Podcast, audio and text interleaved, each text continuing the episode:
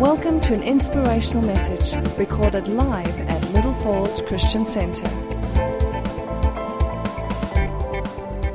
Father, we just thank you. Lord, I just love this song. It is the entire gospel captured in one song. We believe in God the Father, God the Son, God the Holy Spirit. We believe in the death, we believe in the resurrection of our Lord Jesus Christ. And this morning, we just want to say thank you for that precious blood that was shed for every one of us. And everybody agreed and said, Amen. I hope you all greeted one another this morning. And uh, I need to just tell you, I was heavily coaxed into this morning's message. Between Harold and Jacques and George, I didn't have much of a choice. And uh, they just said, you know, you've just shared on giving through all these years. Please take this morning's message. And at first I didn't want, and then I thought, you know what, Lord? And then I will tell you as I go along exactly what happened. But I want to start with, with a joke. But this is a very special joke because it has relevance on my message this morning. You all know who Sherlock Holmes and Watson are. Well, Sherlock Holmes and Dr. Watson they went on a camping trip. And on all aspects of starting, and uh, they, they had a good meal, and they had a bottle of wine, and they lay down, and they slept. Some hours later, Holmes woke up and he nudged Watson, his faithful friend. And he said, Watson, look up and tell me, what do you see? And Watson says, Well, I see millions and millions of stars. And Holmes said, What does that tell you? Watson pondered for a moment and then he responded and he said, Well, astronomically, it tells me that there are millions of galaxies and potentially billions of planets. Astrologically, I observe that Saturn is in Leo. Horologically, I deduce that the time is approximately a quarter to three. Theologically, I can see that God is all powerful and that we are small and insignificant. Meteorologically, I suspect that we will have a beautiful day tomorrow. Why? What does that tell you? Holmes was silent for a moment and then he spoke. Watson, you idiot. Someone has stolen our tent. Some of you knew that joke, but I just love it over and over again. Well, this morning I'm going to speak about our magnificent God. And I'm going to share very briefly with you on my omnipotent Savior. Who is this God that we serve? We know it's the Trinity the Father, the Son, and the Holy Spirit. Let me tell you about the Father, whom Jesus introduced to us as our Father. You see, it wasn't just his Father, it was our Father as well. And this omnipotent, omnipresent God, what does this mean? The word tells us that God is all powerful, invincible, invincible. He's unstoppable. He is supreme. He is the creator. Who is mere man? We live in a minuscule, infinitesimal moment of time and space. You see, where God lives, there is no time, there is just space. He's everywhere at the same time. Yet the Father chose us. We represent Him in this earth.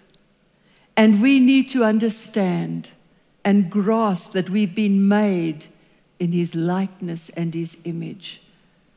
But how many of us really live the godlike lifestyle? God's final word was in his Son. When he said in Hebrews chapter 1, verse 3, who being the brightness of the Father's glory, the express image of his Father's person, and upholding all things by the word of his power.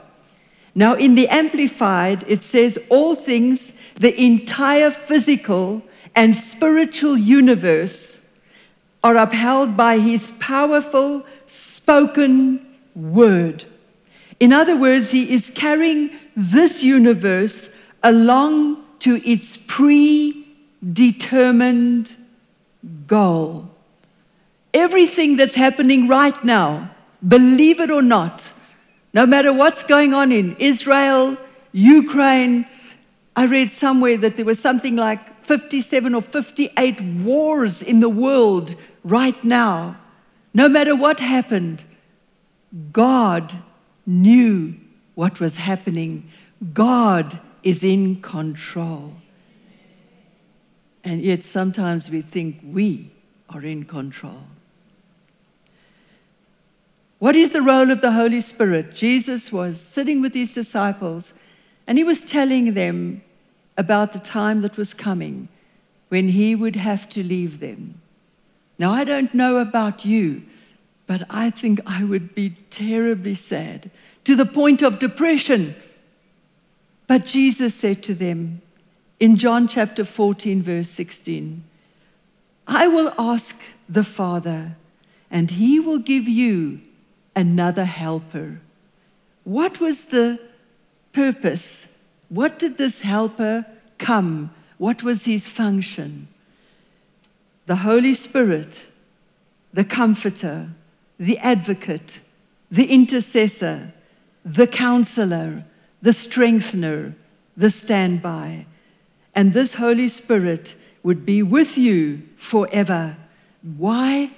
Because He's the Spirit of truth. You see, truth lasts forever, lies fade and die. Satan will eventually be thrown into the lake of fire.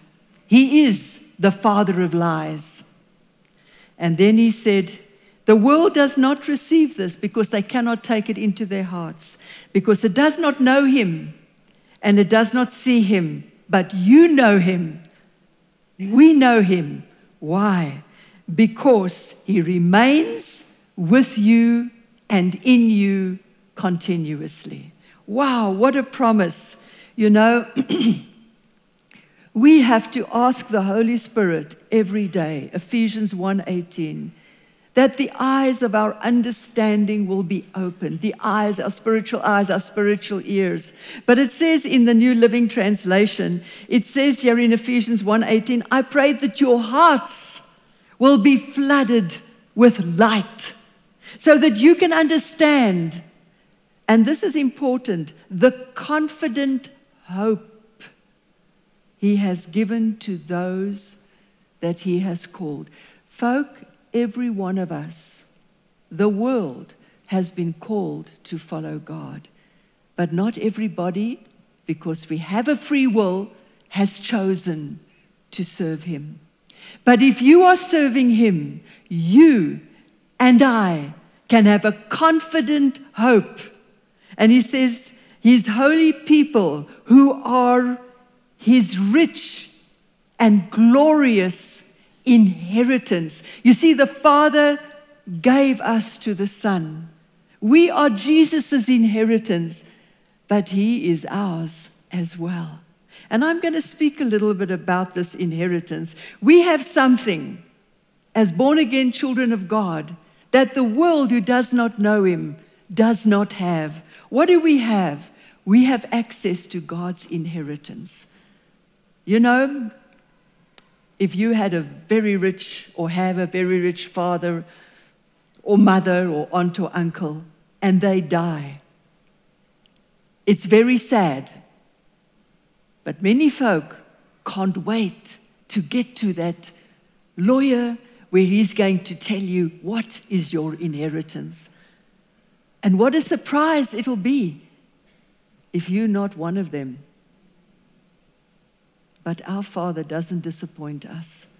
He's given us a very rich inheritance. When? Sorry, not in the sweet by and by, the right here and now. Do you receive that? You know, we think that, okay, giving to God is planting seed in the heavenlies, and one day we're going to reap the harvest. I've got news for you. When we give, we are farmers, we are farmers sowing the seed right now, right here, waiting for the harvest in this time. And I want you to listen to this scripture, which I just love. It's in Mark chapter 10, verse 29. What is God's inheritance for you? And Jesus was, Jesus was speaking. He said, I assure you that everyone who has given up house, brothers, sisters, mothers, farmers, property, uh, uh fathers, property, children, for my sake and for the good news will receive now, now, in return, a hundred times many houses. I don't know about you, but I just need one. Many houses, brothers, sisters, mothers, fathers. And, and I want to share something with you. Here are our mothers and fathers, sisters, brothers. You see, when you're born again, we, come, we become family. This is our family. If you've lost your family, no, you haven't. Here's your family. We need to get that revelation. And then he said, and in the world to come, now he speaks of the future. That person will receive eternal life. And here is something for you if you're really feeling small and insignificant in this world. You maybe don't have anything, or maybe you've got a little. Maybe you've got much. But listen to this many who are the greatest now will be the least important. And those who seem the least important now will be the greatest then. Amen. Can I see all the least important people here this morning? And if you haven't raised your hands, it says you will become the least important. Amen. Moses, of course, gave a very successful key to living this life in the kingdom. He said in Exodus 19, verse 5, Now, if you will obey me and keep my covenant. Now that's very important. God says, Obey me, keep my covenant. You will be my own special treasure. I don't know about you, but I know I want to be a special treasure of God. From among the peoples on the earth, and yeah, God says something very powerful again. For all the earth belongs to me. You think you've got something? When we go into that grave, we go with nothing. Just when you think you've got everything, you're going to find out you've got nothing. We were talking about some really rich people the last few days. And I want to tell you, my heart went out to them because I realized they actually have nothing. Nothing. What are you holding on to? Those few more days that I'm going to live. No, I'm holding on to eternal life. I know that whatever happens here, I know where I'm going. My future is not in this world. My future is living with God, living with the Lord Jesus forever and ever. Hallelujah. You can give the Lord a praise offering. Now, the covenant is a promise, it's a pledge, and the Lord Jesus affirmed it with his blood. You see, for a, a will to come into effect, somebody has to die. Jesus had to die for his will to come into effect. But there was something more than just him dying. If he just came to die, it wouldn't have really meant all that much. But it was his blood that ratified and brought to fruition our salvation. It was that blood that had to be taken up to the heavenly tabernacle so that his will could be enacted and we could be the benefactors of the greatest, greatest inheritance ever. So we need to have a revelation of God's covenant. And I just get so excited when I read all these things. Don't let the Father, and then I, I actually I, I missed a scripture, but I've got to read it. I've got to read it. It says here in Hebrews chapter 8, verse 6, it says, But now, Jesus, our high priest, has been given a ministry that is far superior to the old priesthood, for it he is the one who mediates, he's doing so right now, for us a far better covenant with God and based on better promises. Now, did God make a mistake in the Old Testament? Why did it have to be redone? Here's the answer. But when God found fault with his people, he said, But this is the new covenant I will make with the people of Israel in that day, says the Lord. And here comes the crux. I will put my laws in their minds and I will write them on their hearts. I will be their God and they will be my people. Folk, the Old, people, the, the Old Testament, they didn't have the Holy Spirit. Why do we have the success we can have in the kingdom because the Holy Spirit is living inside of us. He is empowering us to overcome the very things that Israel could not overcome. Did you hear what I said? Israel did not have the empowerment within themselves because the Holy Spirit was upon, but never within. So God comes and He says, No, wait a minute, here's my Holy Spirit. You know how, now have the power within you. Now you are able to overcome. When you think you cannot do something, or you can't overcome those addictions, or you are unable to keep your mind. So, I've got news for you. It's time that you call on the Holy Spirit to help you, to enable you, to empower you to overcome what God has already done for you. Amen. Don't let the Father find fault with us. He wants to direct us, guide us, and show us the way through His Holy Spirit.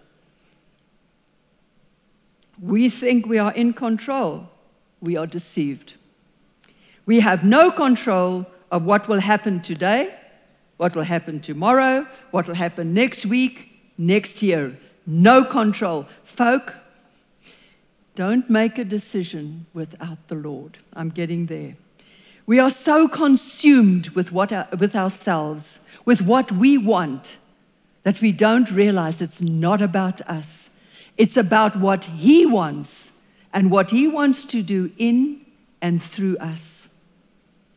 We must redirect our focus to become kingdom minded and no longer earthly minded. You know, I was struck this, this week. It was a pastor Africa speaking.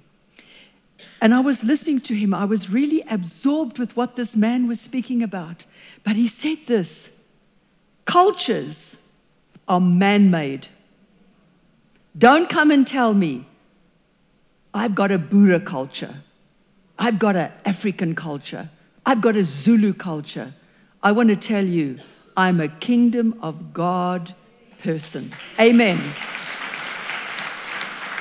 E. Stanley Jones made a statement. He said, Father God, may I be, may I be so absorbed, may I be possessed, obsessed with the kingdom of God.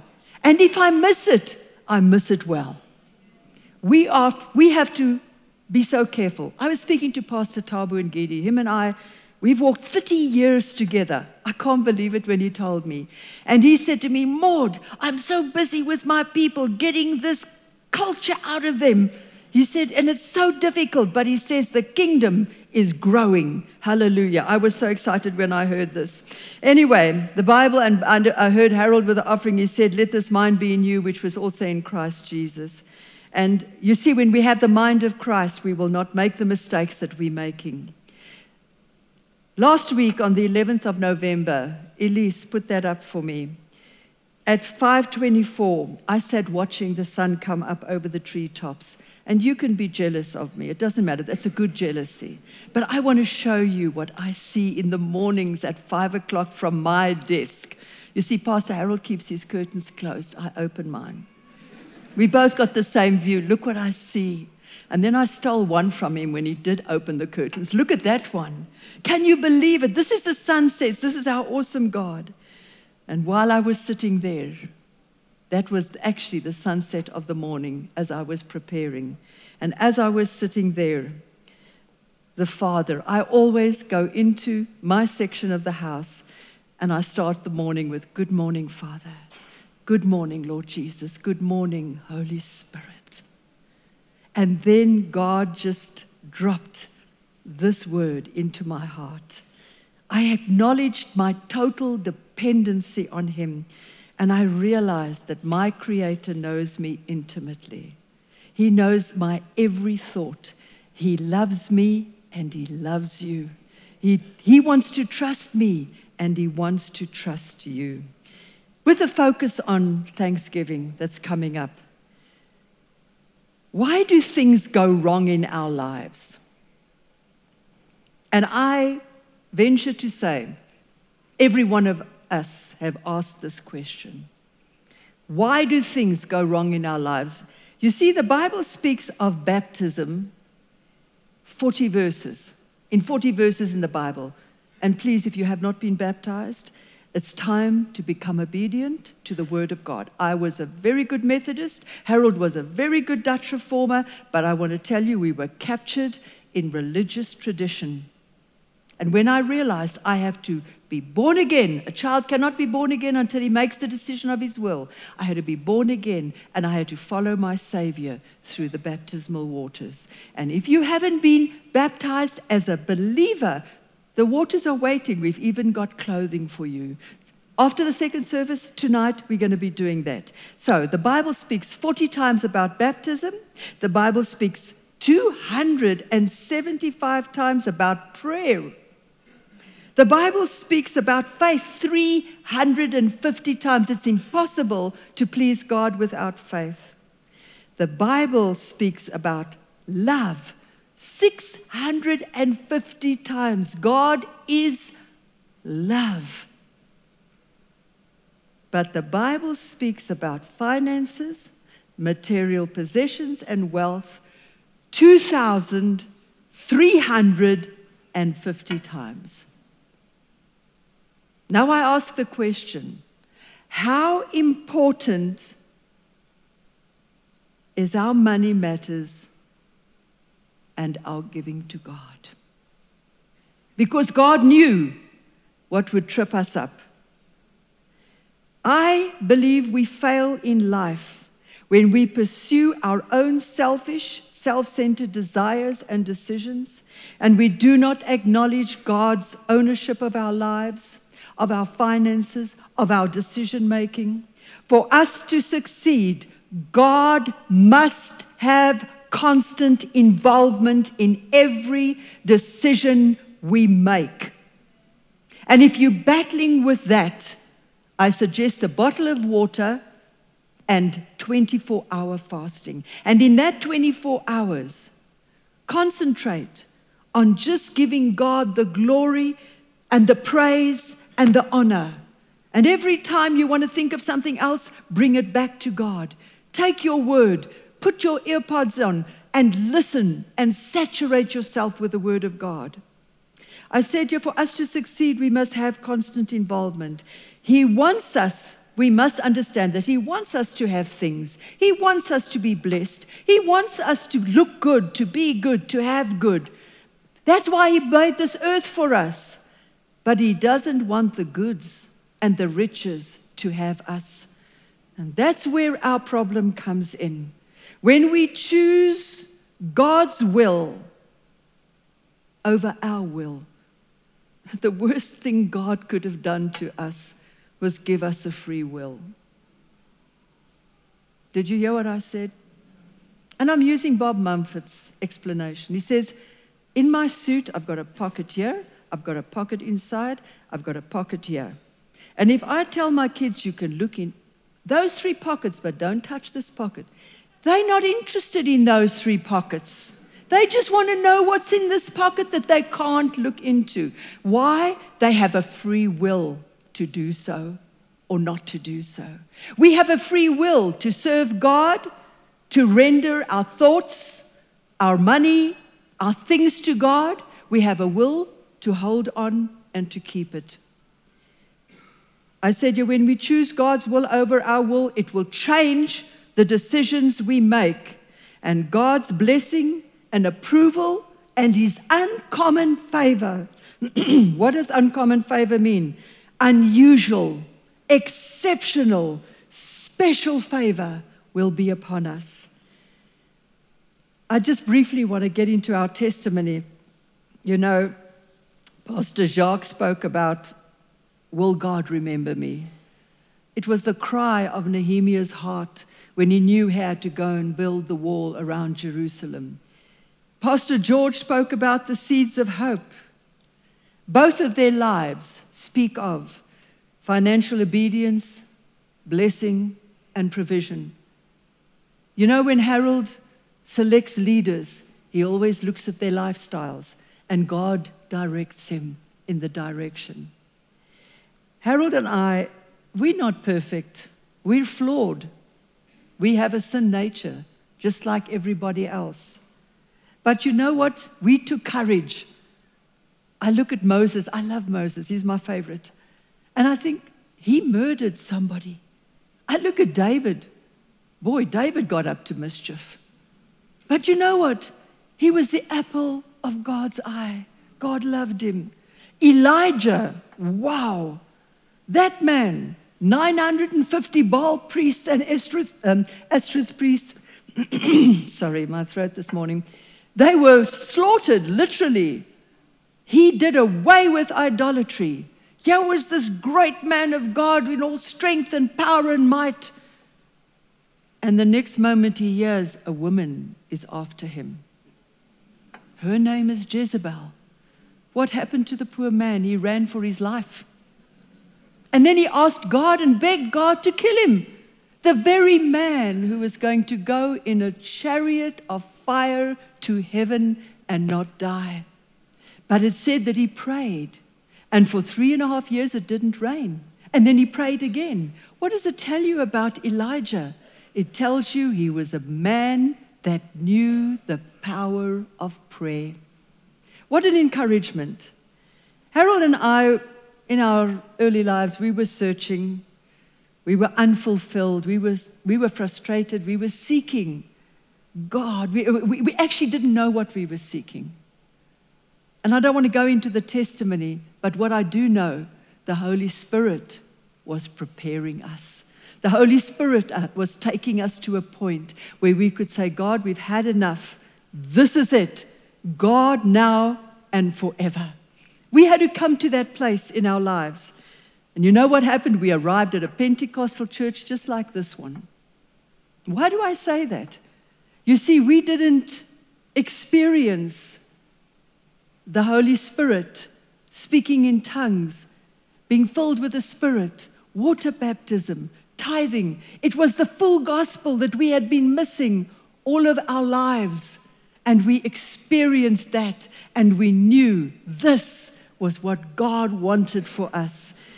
This changed our destination, it changed our faith. It broke our dead religious traditions, our belief systems. We got baptized, filled with the Holy Spirit, and we started tithing. And you know, it's so interesting with the tithing aspect because George shared it as well. It's the hardest thing to do. It's easier to make a decision to go and get baptized. It's easier to make the decision, so many decisions in this world, but the decision to give a tithe was the hardest thing that Harold had to do. I didn't have a problem. He was earning the money, I was just giving it away. I'm joking. I was very much part of it. And yet, when God touched him, we never stopped. It was the tithing that got him into ministry. I haven't got time to go into this, but we, we were in the AFM church, and when he got turned on to God and, and the tithing revelation broke through, we started tithing, and there they want to see what you give every month. So you've got to tell them this is your tithing.